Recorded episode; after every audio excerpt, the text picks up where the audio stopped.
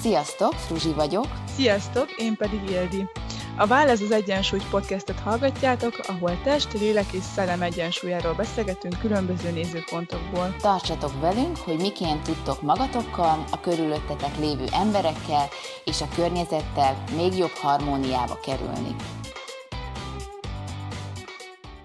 Sziasztok! Sok szeretettel köszöntünk titeket a Választ az Egyensúlyt podcast legújabb adásában. Itt van velünk ismét Ildi. Sziasztok! Illetve van egy vendégünk, Bordás Simon Réka, aki szülés felkészítő, dúla, illetve önvédelmi oktató. Szia Réka! Sziasztok! A mai témánk a női önvédelem, és azért gondoltunk, hogy érdemes lenne erről a témáról beszélgetni, mert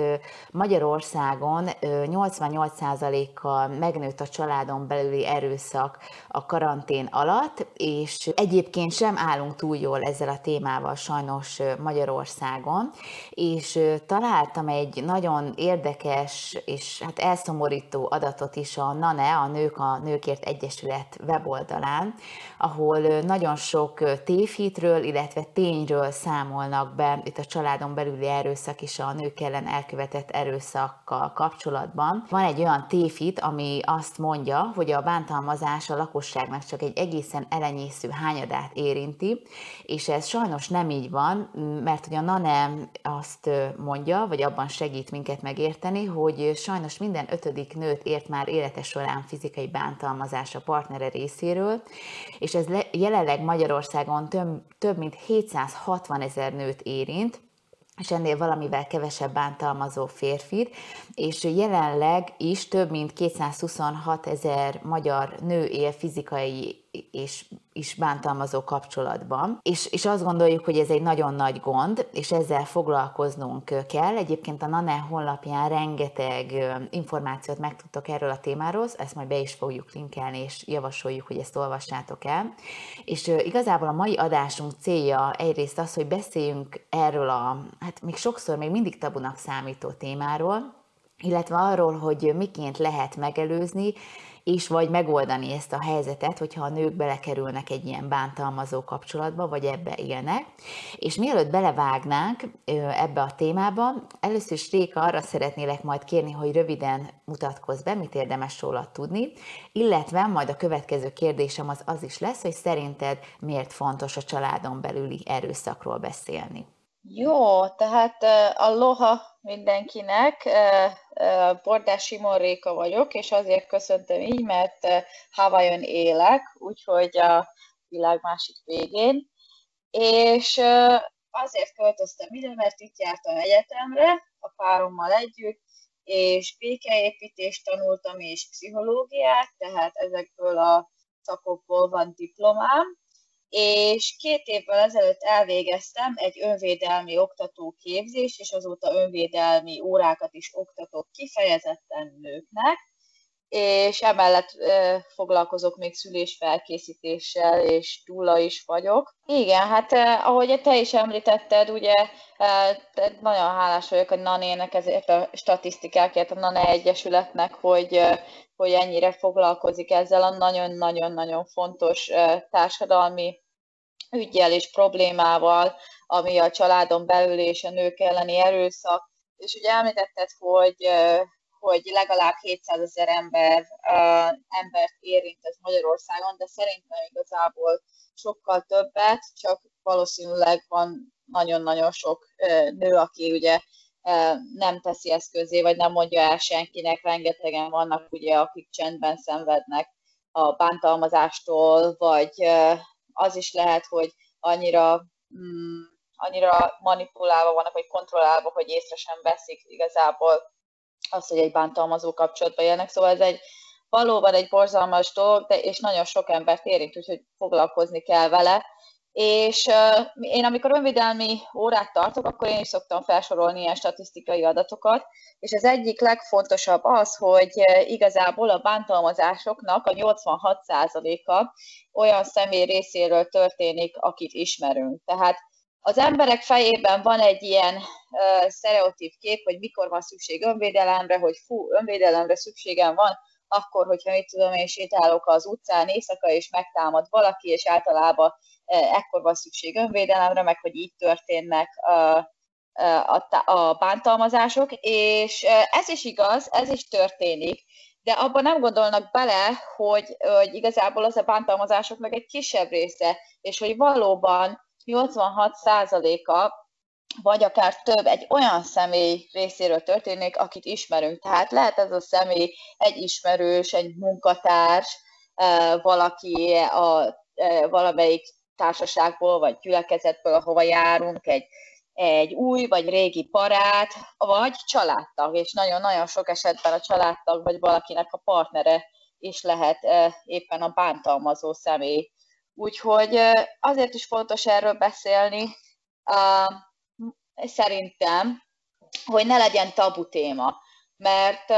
nagyon sokszor ugye szőnyeg alá seprik ezt az egészet, vagy, vagy nem mernek az emberek beszélni róla, mert hogy ugye kínos ez, hogy, hogy családon belüli erőszak, ugye ez egy, ez egy olyan érzékeny dolog, hogy, hogy nagyon sokan úgy vannak vele, hogy nem akarom, hogy a családomnak rossz uh, hírneve legyen emiatt, vagy hogy kibeszéljenek minket, vagy tehát benne van az emberekben úgy ez a szégyenérzet, ez a tabu, és, és emiatt nem mennek beszélni róla, de ezért fontos, nagyon fontos beszélni róla, hogy megtörjük ezt a tabu tulajdonképpen. Igazából, ha eszembe jut, hasonlíthatom például a ahogy a Me, a Me Too movement elkezdődött pár évvel ezelőtt, ugye odáig nem beszéltek olyan sokan a szexuális bántalmazásról,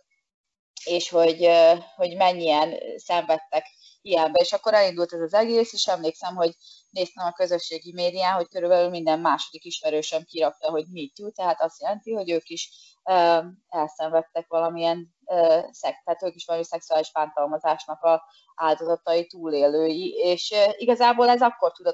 tudatosodik az emberekbe, hogyha több szó esik erről, vagy több történetet hallunk. É, igen, szóval bocsánat, nagyon sok dolgot mondtam így hirtelen, de ez, ez a pár gondolat, ami, ami ugye eszembe jutott. Nagyon jókat mondtál, és,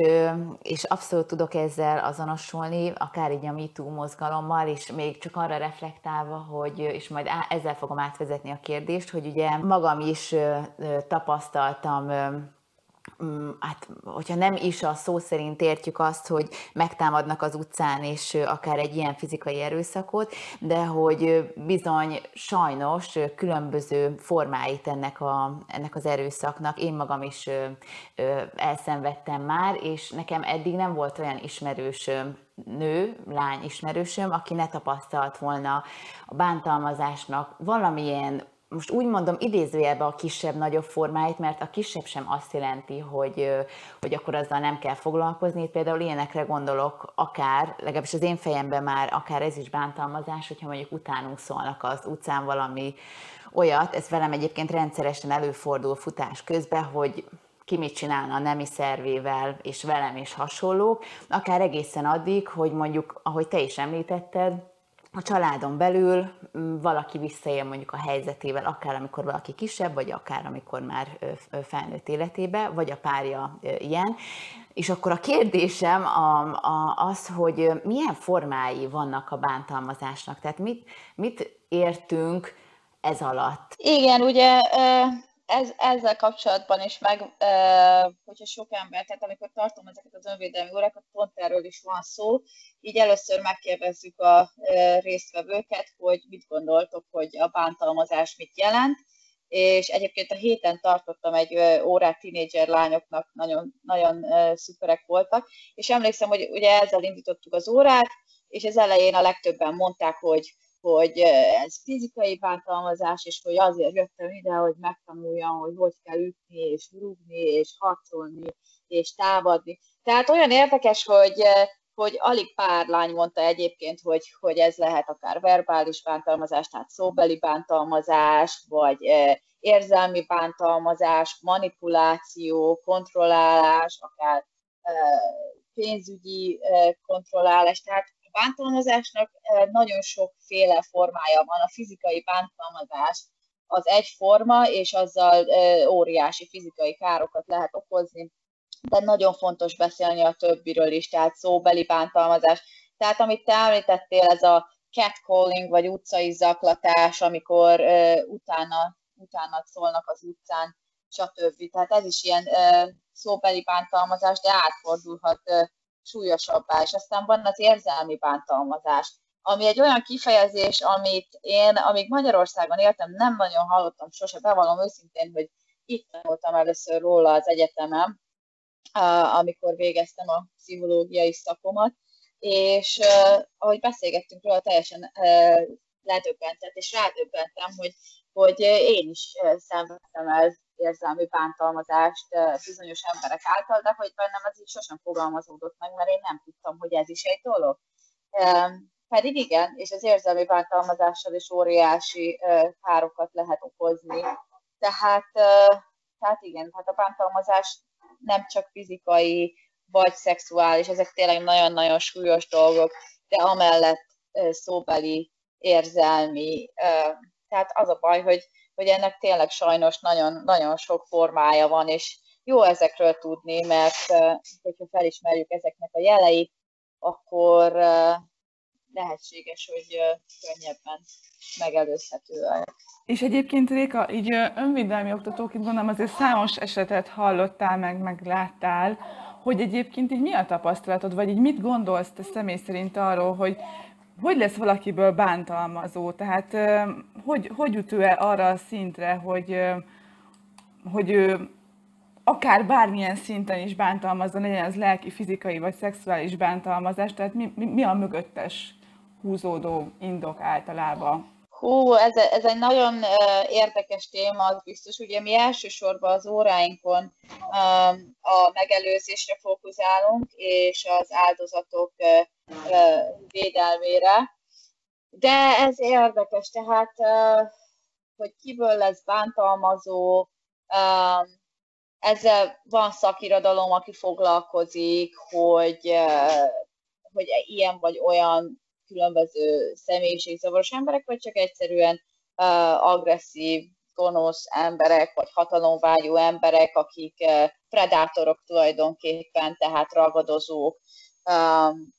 hát igen, vannak ilyenek, de hogy ki miért lesz ilyen, um, hú, annak egy nagyon hosszú uh, és bonyolult pszichológiai háttere lesz, de igazából az az érdekes, hogy nagyon sokszor uh, olyan emberekről nem gondoljuk ezt, például aki közel áll hozzánk, és akkor egy idő után kiderült, hogy XY ő egy bántalmazó, és akkor, és akkor meglepődünk, hogy ha, tehát róla soha nem gondoltam volna, de ő személyesen mindig olyan kedvesnek tűnt. Tehát az az igazság, hogy sose lehet tudni igazából, hogy ki a ragadozó, ki a bántalmazó Úgyhogy ezért kell nagyon figyelni és felismerni a korai jeleket.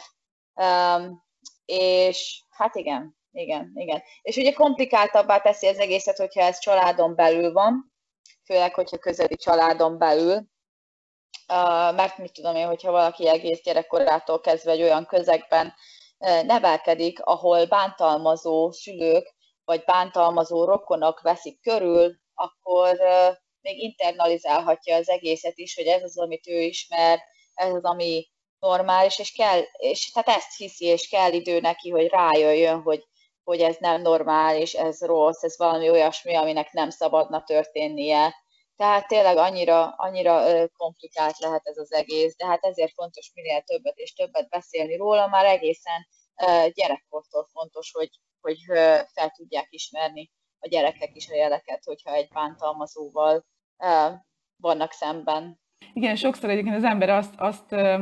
ahhoz szokik hozzá, amit már megszokott, és az neki a kényelmes, és ezzel mennek bele sokszor ilyen kapcsolatba. Én nem egy ilyen esetet láttam így a távoli um, ismeretségi körben, ahol uh, ugyanolyan szituációba kerül bele egy adott uh,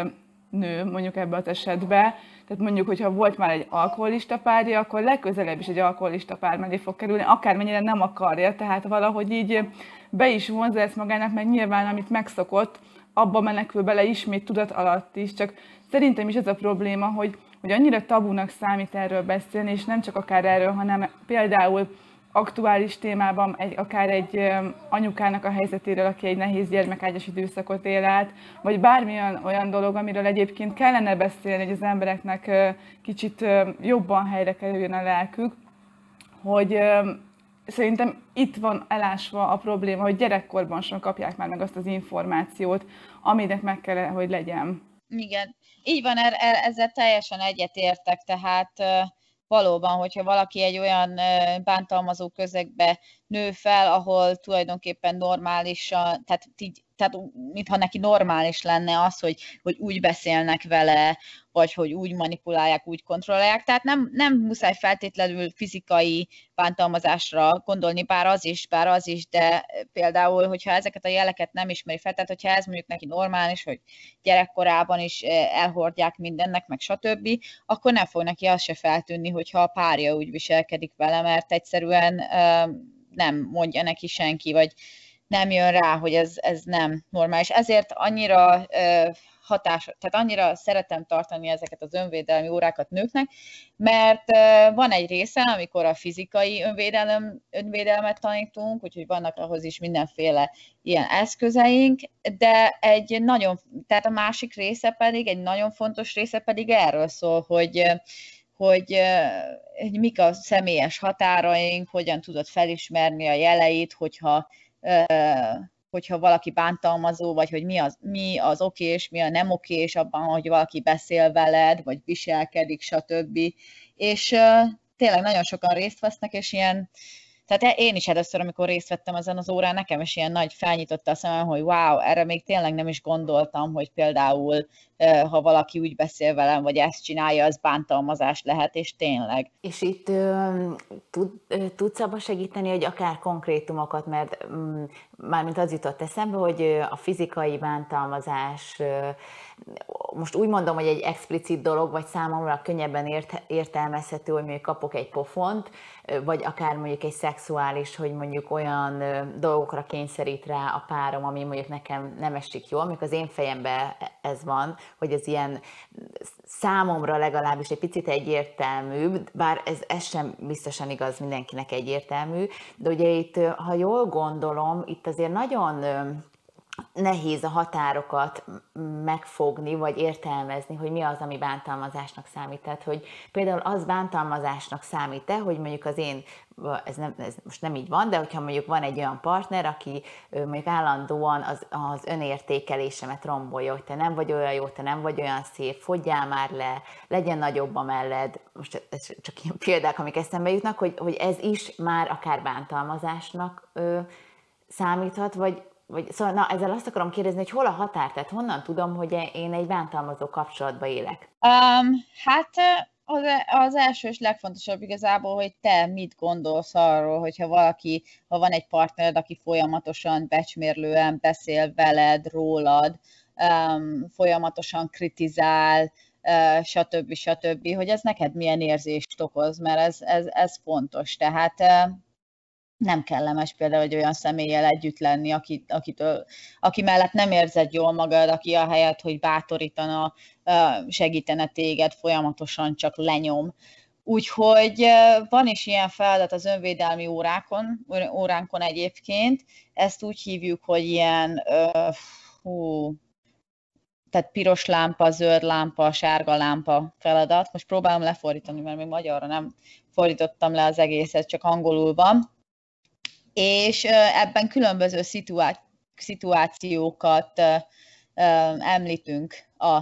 résztvevőknek, és ők döntik el, hogy melyik kategóriába sorolják. Tehát például a zöld az, ahol, ahol ez egy olyan helyzet, ahol teljesen biztonságban érzem magam, a sárga az olyan, hogy kényelmetlenül érzem magam, már látok jeleket, de még nem annyira veszélyes, hogy itt, itt én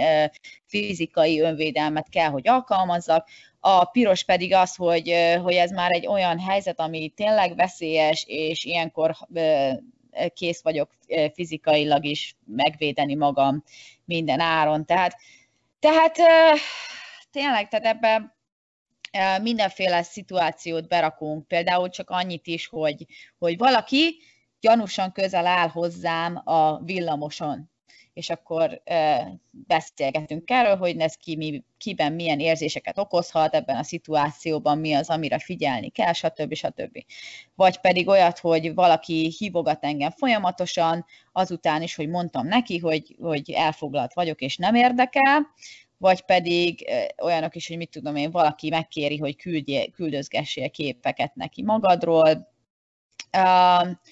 vagy pe- és akkor átmegyünk az olyan szituációkban, ami meg egyértelműen bántalmazás egészen a legkomolyabb dolgokig, például, hogy valaki megerőszakol engem, tehát ar- arról nem is szokott lenni semmilyen vita, az egyértelmű, hogy ez egy, ez egy piros szituáció, ez egy nagyon-nagyon veszélyes um, szituáció. És tehát van több példa is, van ilyen 30-35 példa, amit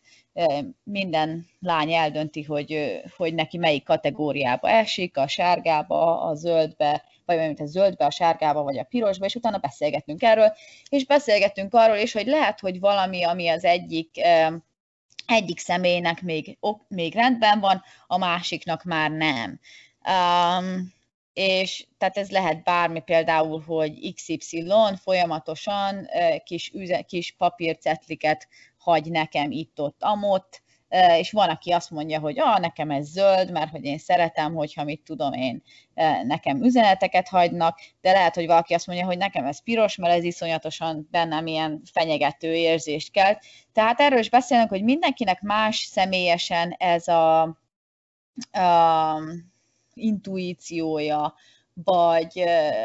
vagy a határai, vagy a biztonság érzete, de vannak olyan szituációk, ami azért mindenki számára veszélyes, és vannak olyan szituációk, amik például ebben a zöldben indulnak el, hogy teljesen biztonságban érzed magad, de, a, de akkor is figyelni kell a jeleket, mert sose lehet tudni, egy olyan szituáció is nagyon könnyen átfordulhat e, sárgába, és aztán pirosba. Nem tudom, így nagyon nehéz így elmagyarázni, hogy nem tudok ábrákat mutatni, meg ami az órán van, de tulajdonképpen ez a lényeg, hogy, hogy honnan tudjuk azt, hogy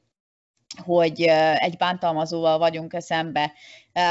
mik a, a jelek, és, és, és az első és legfontosabb dolog, amit azt tanítjuk nekik, hogy hallgassatok az intuíciótokra, tehát hallgassatok arra, hogy milyen érzésed van, hogyha XY-nal együtt vagy. És ugye a mai világban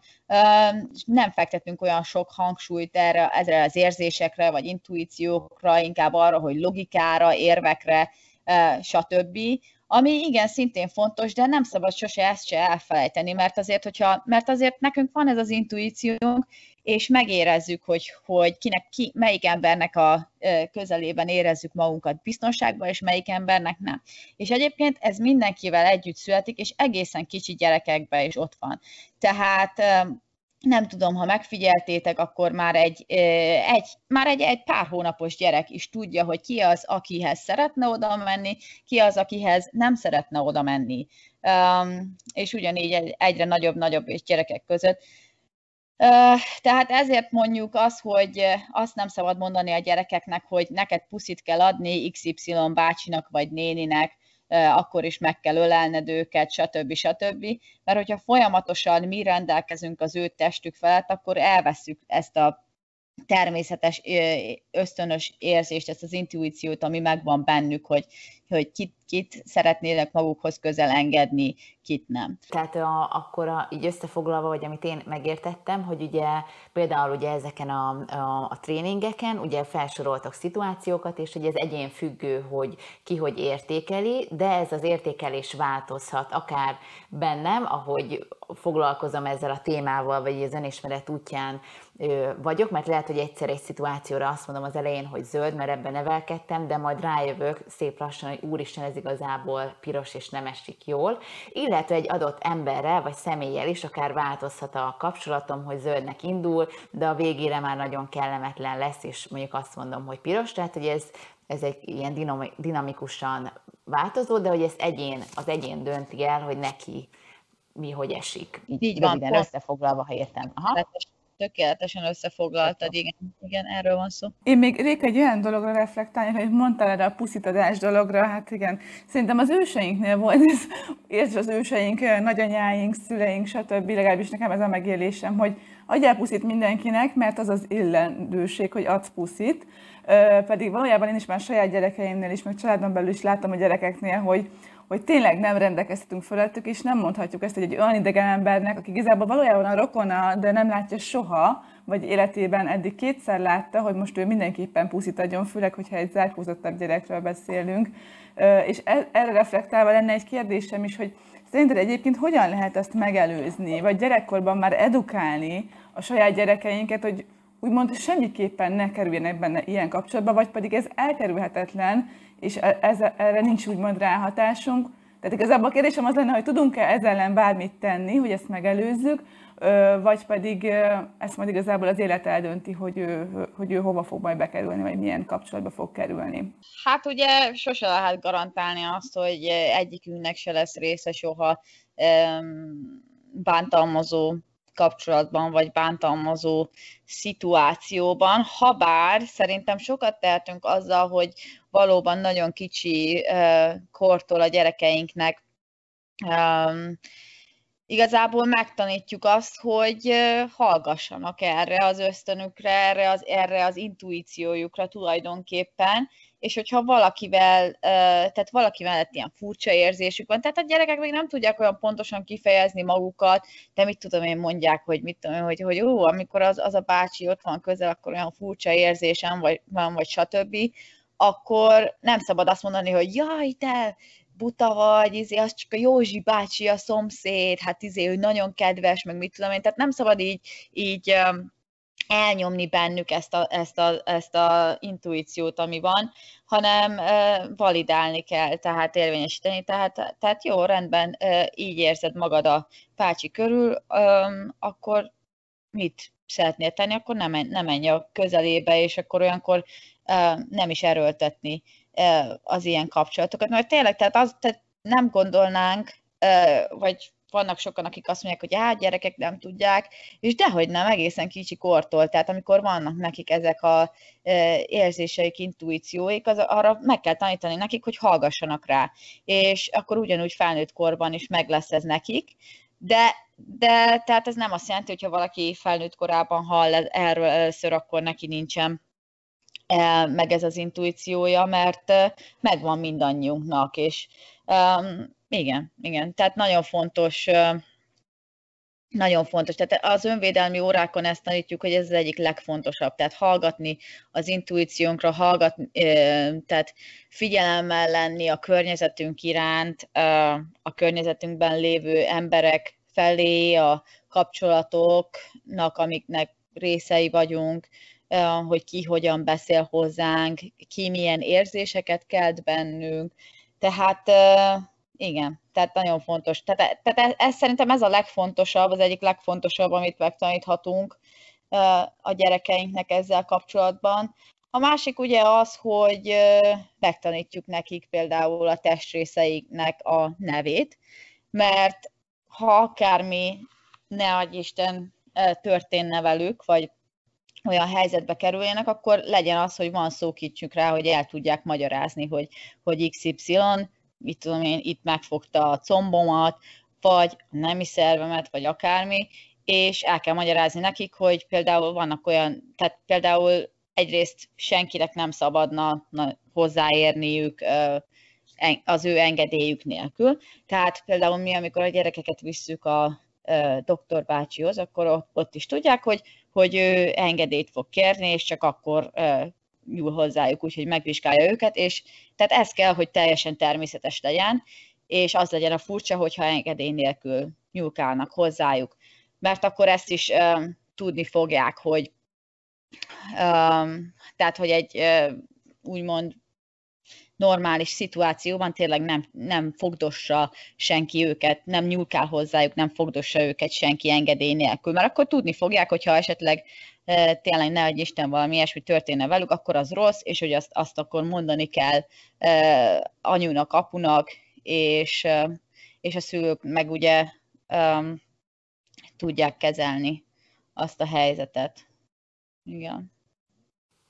Teljesen le vagyok döbbenve. Nekem nincsen élményem, hogy tőlem kiskoromban engedélyt kértek volna, mármint így az orvosi rendelőbe. Egyébként nekem se. Nekem se nagy, ez, ez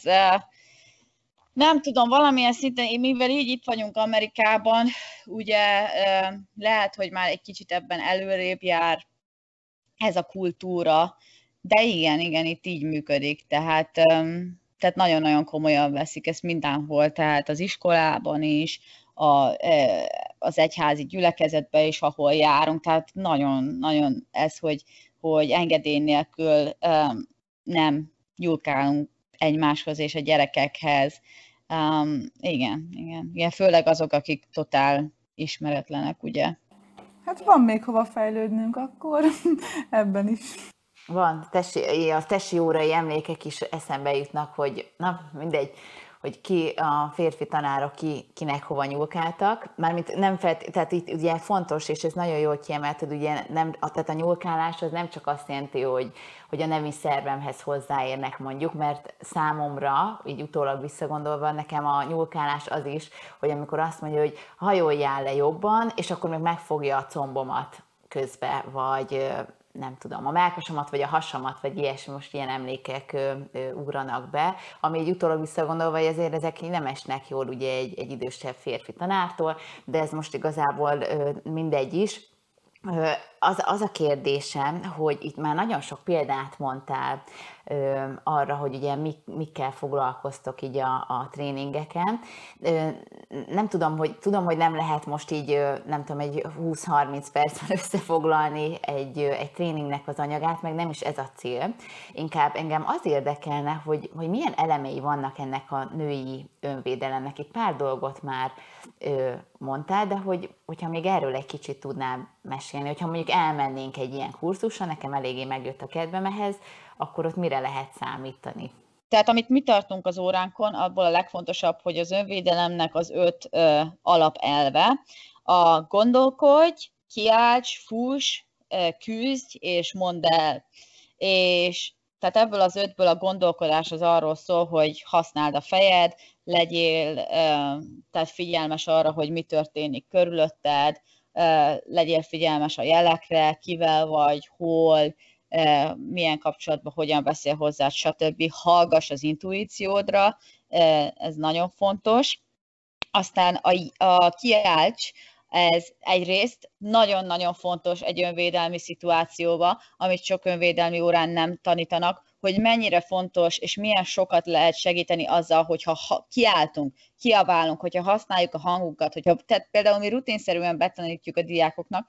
hogy minden egyes mozdulatnál, amit gyakorlunk, kiáltsanak, hogy nem, például, hogy nem, vagy az, hogy ez az enyém, hogyha hozzányúlnak a testükhöz, de általában nem az a szó az, hogy nem. Tehát, hogy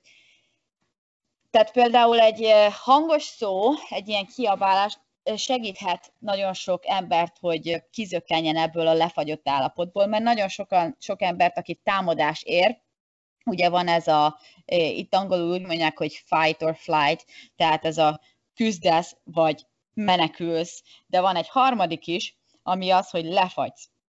Tehát nagyon sok ilyen helyzetben, hogyha valakit megtámadnak, lehet, hogy, hogy ti is tapasztaltátok, én tudom magamról, például tapasztaltam, így lefagy, lefagy az ember, és hirtelen azt se tudja, hogy mi van, tehát így totál lefagy, és így, így az agya is szinte kikapcsol. De hogyha megtanítjuk, hogyha valaki megtámad minket, és akkor hangosan kiáltsunk valamit, az így segít kizökkenteni minket is egyrészt ebből a lefagyott állapotból, meg a támadónk is meglepődik, ugye, mert nagyon sokan nincsenek hozzászokva, hogyha megtámadnak valakit, akkor ilyen hangos ellenállásba ütköznek, és akkor nagyon sokan már, nagyon sokszor már az is elég, hogy, hogy inkább elszaladjanak, és úgy döntsenek, hogy nem támadnak meg minket, mert ugye nem akarnak valaki, nem akarják a figyelmet felhívni arra, hogy ők éppen mit készülnek tenni, um, és, és nem akarnak úgymond vacakolni egy olyan olyan e, valakivel, aki látszik, hogy küzdeni fog ellenük. Tehát már ez, tehát már ez hogy, hogy, hogy a hangunkat halljuk. De el szoktuk mondani, hogy ez nem csak konkrétan azt jelenti, hogy kiálts, hanem azt is jelenti, hogy, hogy használod a hangodat azért, hogy kiállj magadért, hogy felszólalj magadért és másokért, hogy megtanult, hogy hogyan tudsz nyugodt lenni, de hangos. És ebben például megtanítjuk, hogy nagyon nők sokszor e, például sikítani szoktak, de mi megtanítjuk, hogy hogyan e, tudjál úgy hangosan kiáltani, hogy egészen lentről, a tüdődből jön ez a mély hang, ami tényleg hangosabb, hatásosabb, és neked is jobban energiát spórol, mint hogyha például sikítanál. Tehát, tehát például ez is betartozik az óránkba, annyi minden, és még az is, hogy,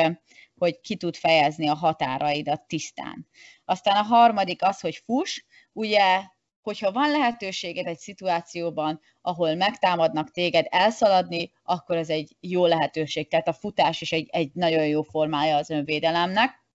Ha el tudsz futni, akkor inkább fuss el, mint hogy beleszállsz egy fizikai harcba valakivel. De ez átvitt értelemben azt is jelenti, hogy tud, hogy, uh, tud eldönteni, hogy mikor kell elhagyni egy kényelmetlen szituációt, vagy egy potenciálisan veszélyes szituációt. Tehát például, mit tudom én, hogy a főnököt behív magához kettesben beszélni, és akkor, mit tudom én, kínos kérdéseket tesz fel, vagy már csak alapból az intuíciód azt sugja, hogy ez így, ez így egy, nem egy normális szituáció, akkor tudjad, hogy nyugodtan felállhatsz és elmehetsz onnan, és ehhez tényleg teljes jogod van hogy elhagy egy olyan szituációt, ahol nem érzed magad biztonságban bármilyen szempontból. És ebben még valamennyire az is beletartozik, hogy, hogy tanuljunk meg nemet mondani dolgokra. Mert például nagyon sokszor a nőkbe így bele van nevelve, szocializálva, hogy engedelmesnek kell lenni, igent kell mondani, valaki kér tőlünk valamit, akkor igent kell mondani, különben gonosz vagy, hogyha nem, meg kell engedni ezt meg azt. Úgyhogy nagyon sok feladat van a mi óránkon, ahol ezzel foglalkozunk konkrétan, hogy megtanítjuk a nőknek, hogy nemet mondja, hogy mondjanak nemet bizonyos dolgokra, és ne érezzék rosszul magukat emiatt, mert ezzel tulajdonképpen a saját határaikat is tisztelik, és hozzátesz ahhoz, hogy ne égjenek ki, mert ugye, hogyha mindenre például igent mondunk, akkor nagyon hamar kiéghetünk, ha sok feladatot, stb. elvállalunk, és tiszteljük a másik határait is. Tehát ez az egyik legfontosabb feladat, amit még egy, egy órás programba is belesűrítünk, és ugye a negyedik alapelv az a küzdj, ez ugye ez a fizikai ellenállás, hogy megtanítjuk nekik, hogy hogyan használhatják a testüknek a kemény és erős részeit mások testének a gyenge pontjai ellen. Tehát beszélünk arról, hogy például férfi testnek mik a gyenge pontjai, női testnek mik az erős részei, és ezt hogyan használhatjuk, és, és ugyanúgy, mert előfordul, hogy nő a támadó, úgyhogy ugyanúgy erről is beszélgetünk. És a legutolsó az, amit már említettetek itt a podcast folyamán, ami önismereti csoportokban is fontos, ez a, ez a mond el. És hogyha valami itt arról beszélgetünk ezekben a feladatokban, hogyha valamilyen bántalmazó szituációban vagyunk, akkor általában sokat segít az a gyógyulásra vezető úton, hogyha találunk egy biztonságos közeget, vagy egy szemét, akiben megbízunk, és aki tudjuk, hogy támogatni fog minket, és megosztjuk ezt velük ami történt velünk. És ugyanúgy gyakoroljuk azt is, ez pedig ilyen áldozathibáztatáshoz kapcsolódó feladat, hogy sosem hibáztatjuk azt, aki megoszt velünk egy ilyen történetet, tehát hogyan, hogyan lehet, hogyan kell megfelelően reagálni és validálni az illetőnek, ami, ami történt, és az érzéseit. Um, igen, szóval csak ennyi, ennyit teszek hozzá, hogy ez az öt alapelve ennek az önvédelmi órának, amit tartunk, és igazából erről szól az egész több ilyen feladat, szituációs gyakorlat. Másrészt pedig ez az óra a fizikai önvédelem mellett, tehát a fizikai gyakorlatok mellett pedig nagyon sokat szól erről, hogy vannak ilyen játékok például, amit játszunk, ami, mit tudom én, hasonlít egy testi órához, tehát van, hogy futkározunk, és akkor az a feladat, hogy, hogy, hogy meg kell szerezni ezt, vagy azt, vagy amazt. Tehát, tehát játszunk is sokat, és nem csak gyerekekkel, hanem felnőtt nőkkel is, mert egyrészt ez segít nekik jobban felszabadulni, sok-sok a nevetés ilyenkor, stb. Másrészt minden játéknak van egy önvédelmi tanulsága is, amiről utána beszélgetünk. Van nagyon sok uh, szerepjáték is, tehát amikor így eljátszunk egy szituációt, hogy mit tudom én, ott vagy egy bulin, és akkor beszélgetsz ezzel a személlyel, és hogy, és akkor általában mi a tanárok szoktuk eljátszani, hogy, hogy ez a személy ezt vagy azt mondja, akkor arra hogyan reagálsz, vagy hogyha éppen elkap téged, vagy megfogja a csuklót, stb. Tehát, tehát természetesen gyakorlunk ilyen fizikai mozdulatokat is úgy, hogy mindenki engedélyt ad előtte, vagyis aki, aki, aki nem bánja, hogy ebbe lesz testi érintés, ugye, mert van nagyon sok mozdulat, amit egy önvédelmi órán anélkül nem lehet megtanulni, És hát igen, tehát vannak szerepjátékok, tehát ilyen szitu- szituációs gyakorlatok, szerepjátékok, vannak beszélgetések, mint ez a zöld, sárga, piros lámpa, stb. egyéb dolgok, és ugye a fizikai, a fizikai gyakorlatok része. Úgyhogy nagyon-nagyon sok részből tevődik össze, és én úgy gondolom, hogy nagyon-nagyon hasznos és nagyon-nagyon hatásos ez az egész program, tehát tényleg nagyon szuperül lett megalkotva.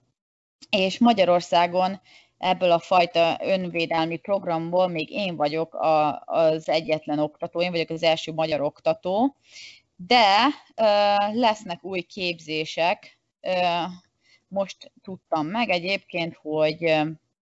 hogy Prágában lesz, azt hiszem októberben, és bárki tud jelentkezni ide. Nem kell hozzá, hogy legyen harcművészeti háttér, vagy ilyesmi, mert igazából nekem sincsen. Mert ennek a szervezetnek tulajdonképpen az a célja, hogy ezeket a kurzusokat eljuttassa a világ minden tájára, és én is, amikor végeztem a képzéstől, voltak ott a világ minden tájáról, tehát voltak Európából jó páran, voltak például Kenyából, Japánból, Amerikából, tehát, tehát mindenfelől. Szuper dolgokat mondtál, Réka, meg nagyon izgalmasnak is hangzik ez az egész, amit,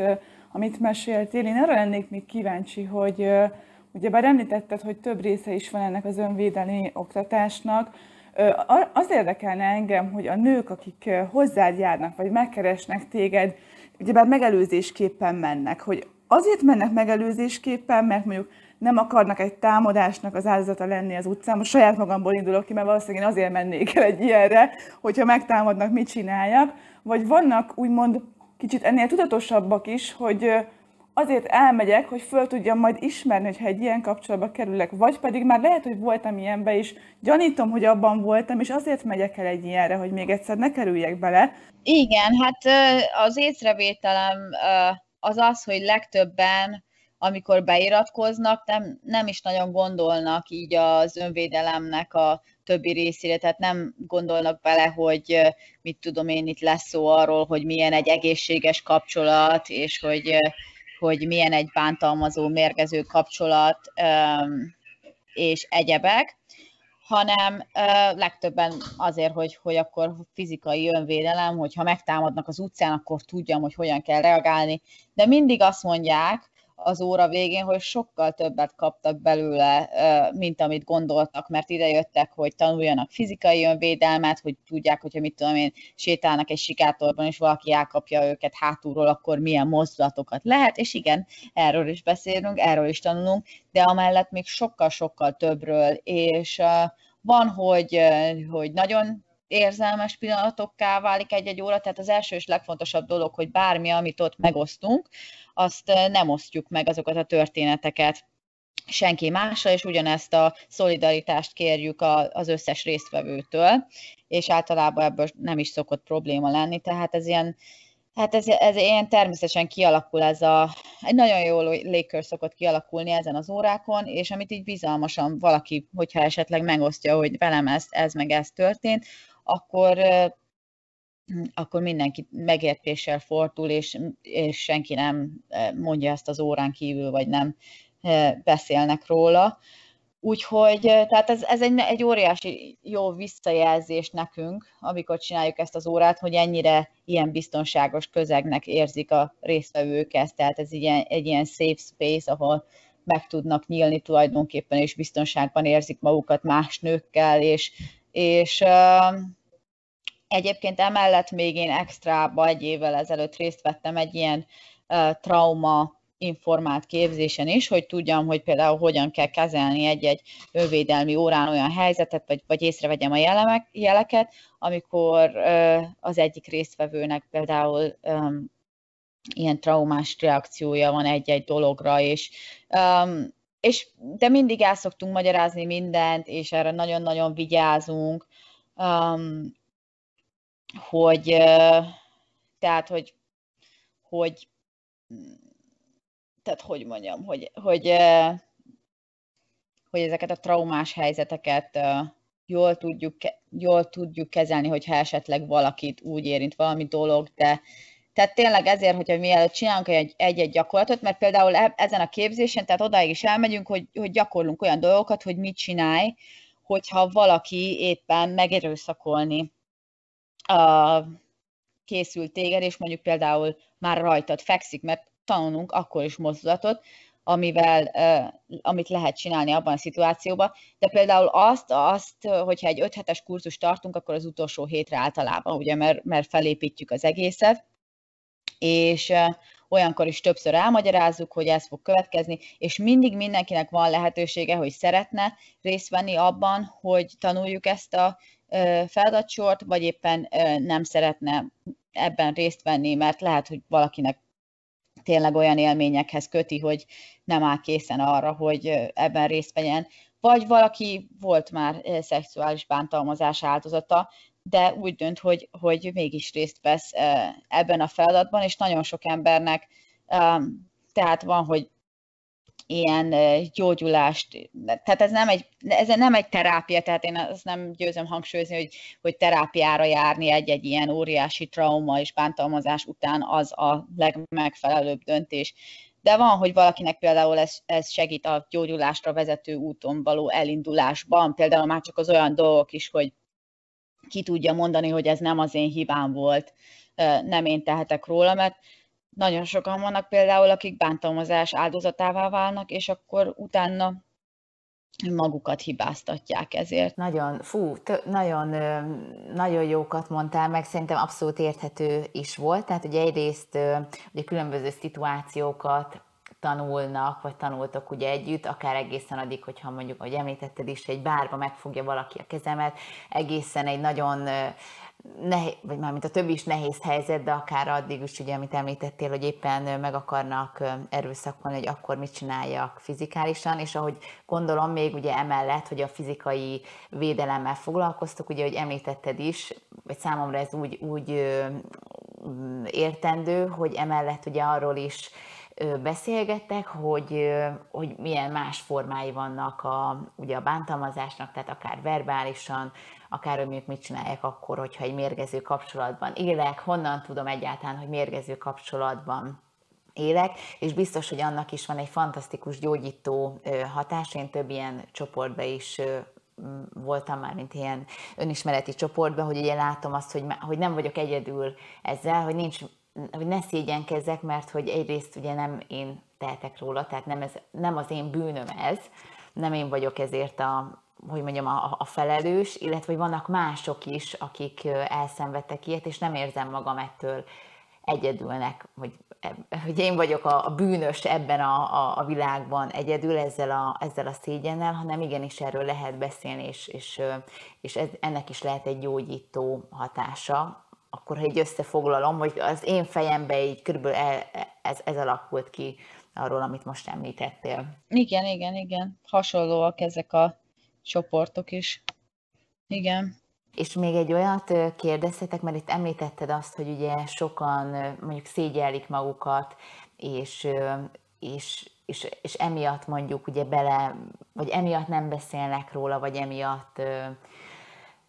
esetleg azt gondolják, hogy ugye ez, ez normális, amiben élnek, hogy nekem az egyik ilyen nagy veszőparipám az áldozathibáztatás, amikor ugye azt mondják, hogy hát de hogyha igazán fájt volna, akkor ott hagytad volna a Józsi bácsit, most akkor maradjunk a te példádnál, vagy,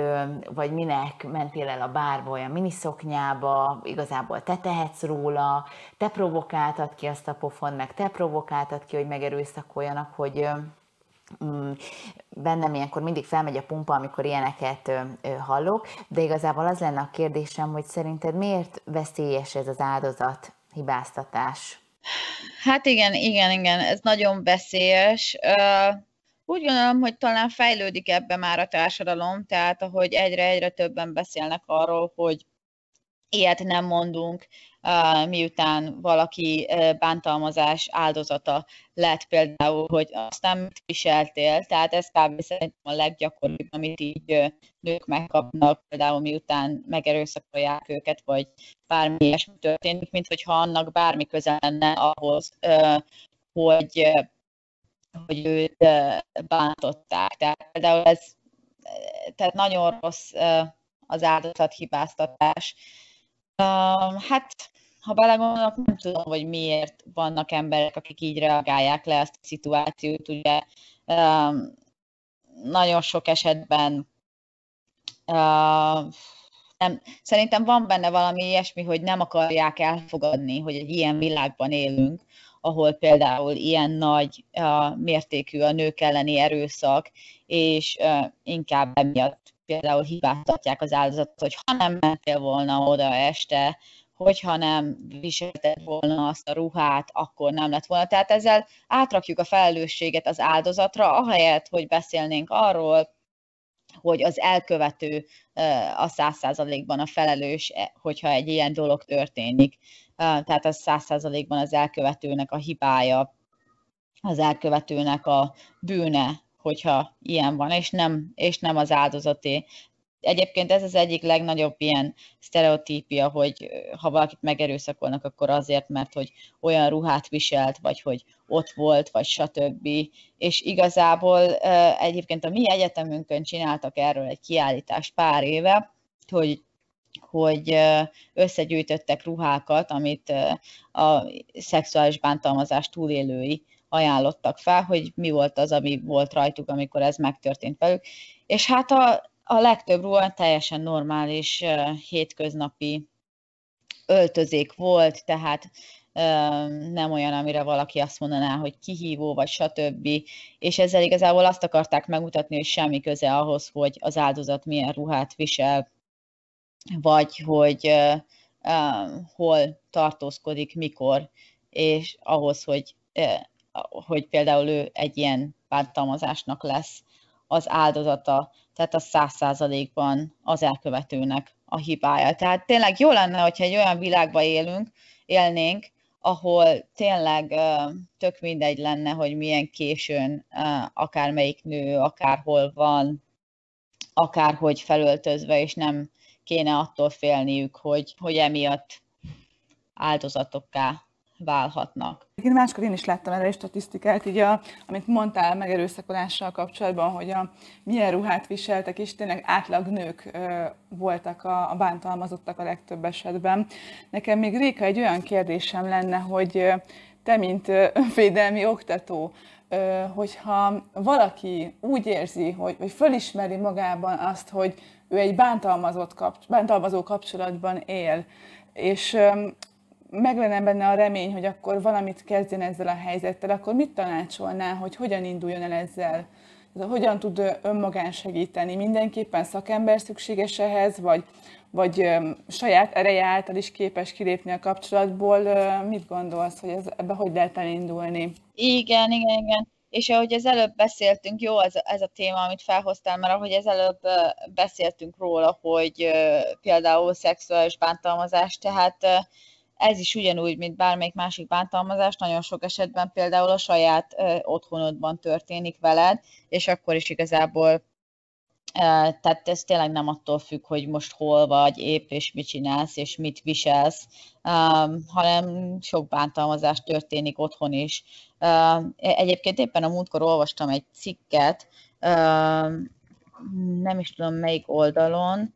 próbálom megkeresni, ami arról szól, hogy igen, előfordulhat, hogy, ja, azt hiszem a nők lapjában volt, hogy igen, létezik, hogy megerőszakol a saját férjed, tehát például ez egy ilyen, erről szólt ez a cikk, és, és igen, igen, például ez is létezik, és igazából például az USA-ban egészen 1978-ig, vagy meddig, ez legális volt, tehát döbbenetes. Tehát az, hogyha egy feleséget megerőszakolta a férjet, akkor nem volt hova menniük, nem volt kihez szólni, mert ez egy legális dolog volt, ami szerintem borzalmas. De tényleg nem, nem is tudom, hogy Magyarországon erre hogy van, és mint a törvény. De a bántalmazás, legyen a szexuális vagy fizikai, az mindegy, hogy ki részéről jön,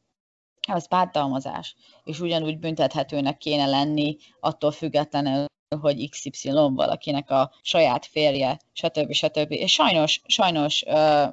ilyen helyzetek is előfordulnak. És hogy uh, hogyan léphet ki valaki arról, hogyha felismeri, hogy egy ilyen kapcsolatban van. Hát ez egy, ez egy nagyon nehéz téma, és nyilván helyzetről helyzetre változik. És szerintem a NANE Egyesületnek vannak nagyon szuper kiadványai ezzel kapcsolatban, hogy mit lehet csinálni egy ilyen szituációban.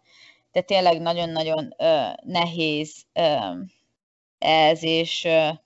nagyon körültekintőek kell eljárni, mert amikor valaki annyira bántalmazó vagy ragadozó, nagyon sokszor előfordul, hogy még jobban bántalmazza a családtagjait, hogyha észreveszi, hogy, hogy ők onnan le akarnak lépni, vagy, vagy tervezik, tervezi például a feleség. Sok előfordul ilyen, hogy tervezi, hogy elvált tőle, és akkor lehetséges, hogy akkor még erőszakosabbá válik a férj. Sajnos sok ilyen rémtörténetet olvasunk, de nagyon sok ilyen helyzet megelőzhető lenne, és szerintem az első és a legfontosabb megelőzés az, hogyha a társadalom és a közvélemény komolyan veszi ezeket a dolgokat, és hogyha már nagyon fiatal kortól kezdve oktatjuk az embereknek, hogy fel tudják ismerni a bántalmazás jeleit, vagy egy bántalmazó jeleit, és hogy már akkor tudják, hogy mit lehet tenni egy ilyen szituációban. Mert ameddig ez tabu téma marad, ameddig nem beszélünk arról, hogy történik családon belüli erőszak, partner, házastárs általi erőszak, addig, addig az emberek nem is fogják fel tulajdonképpen. Csak így néha-néha, amikor megjelenik a híradóban, hogy hú, történt egy ilyen gyilkosság, hogy na hát, hogy történhetett ez. Um, és hát szerintem ez, ez a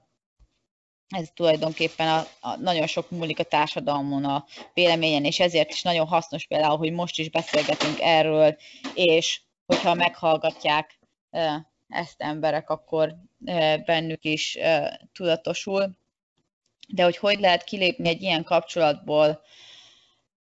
hú, tehát ezt mondom, hogy a NARA Egyesületnek a honlapján vannak szerintem jó kiadványok. Igen, pont azt majd be is fogjuk rakni, meg én is néztem, nagyon sok, igen, egyrészt kiadvány azzal kapcsolatban, meg, meg érzékenyítés, ugye, amit mondtál is, hogyha mondjuk egy barátunk van, és még kiderül, hogy egy, olyan, egy ilyen bántalmazó kapcsolatban él, akkor hogy, hogy mit tudunk mi tenni, mint mondjuk barátok. Hát nyilván semmiképpen ne forduljunk el, és nem mondjuk azt, hogy ja, hát a te dolgod, minek választottad őt, akkor most ott meg ezt a helyzetet, tehát ugye ez, ez nem az, az, a, az a stratégia, de nagyon sok ilyen érzékenyítő kiadvány van, videó, most a, a, a NANE honlapján is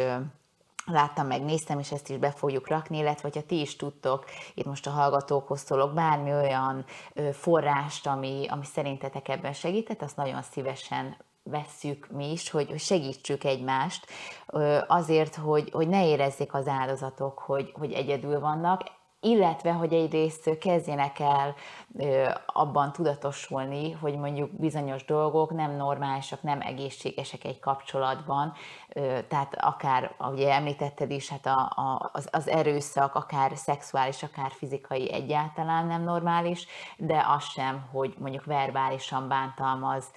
a partnerem, és, és próbál manipulálni, vagy akár ugye, hogy említetted a gazdasági manipuláció is, hogy, hogy mondjuk akár nincsen saját keresetem, vagy bevételem, vagy nem csinálhatom azt, amit, amit én magam szeretnék, és családom belül, akár ez igaz mondjuk a, a, a gyerekeinkre is, Szóval szerintem, szerintem már ez jó, így első lépésként, hogy ezt elkezdem felismerni, és amit így említettél is, hogy erről beszélünk. Nekem még az lenne a kérdésem, Léka, egy utolsó, hogy van-e bármi, amit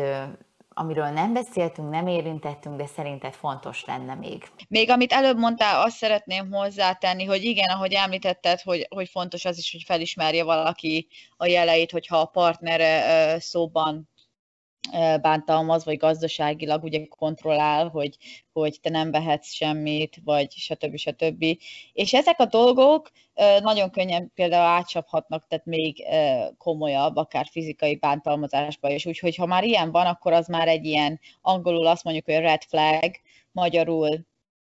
nem tudom, hogy mi a megfelelő kifejezés erre, hogy piros zászló, vagy ilyesmi. Tehát az egy jelzés, hogy hogy, hogy na, akkor most ez nagyon oda kell figyelni, mert ez így, ez, ez így nem okés, és nem biztonságos, és nem normális. Szóval nagyon köszönjük, hogy itt voltál velünk. Én nagyon élveztem ezt a beszélgetést, és megerősített eddig is erős hitem volt ebbe, de most még inkább, hogy igenis ez egy olyan téma, ami nagyon, nagyon fontos erről beszélni, és, és egyszerűen nem lehet eleget. Szóval köszönjük szépen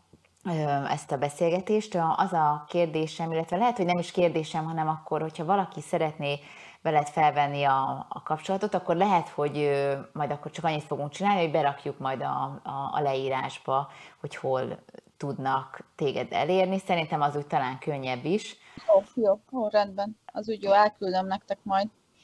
Ugye van egy, van egy Instagram oldalom, oldalam, ami a személyes, az a Rekaloha, azt szoktam általában használni ilyen célokra, mert van egy családi oldalunk is, de az azt nem az én szakmai ö, dolgaimra, úgyhogy ez azon, ha írnak nekem, azt általában meglátom. Meg van egy másik Instagram oldalom, ami ö, önvédelem.nőknek,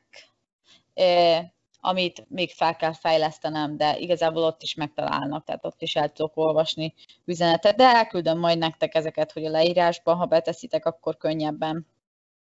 megtalálnak engem, és nagyon szívesen beszélgetek erről a témáról bárkivel. Szuper, köszönjük szépen, akkor azt majd mindenképpen beleírjuk a leírásba. Én személy szerint nagyon köszönöm szépen még egyszer, hogy tényleg megtiszteltél minket ezzel a beszélgetéssel, és tényleg a munkásságod lenyűgöző, és csak így tovább folytasd kérlek ezt, és remélem, hogy minél jobban elterjedtebb lesz majd ez világszinten is a jövőben. Hát én köszönöm szépen nektek ezt a lehetőséget, és hogy itt lehettem, és ezt a beszélgetést, és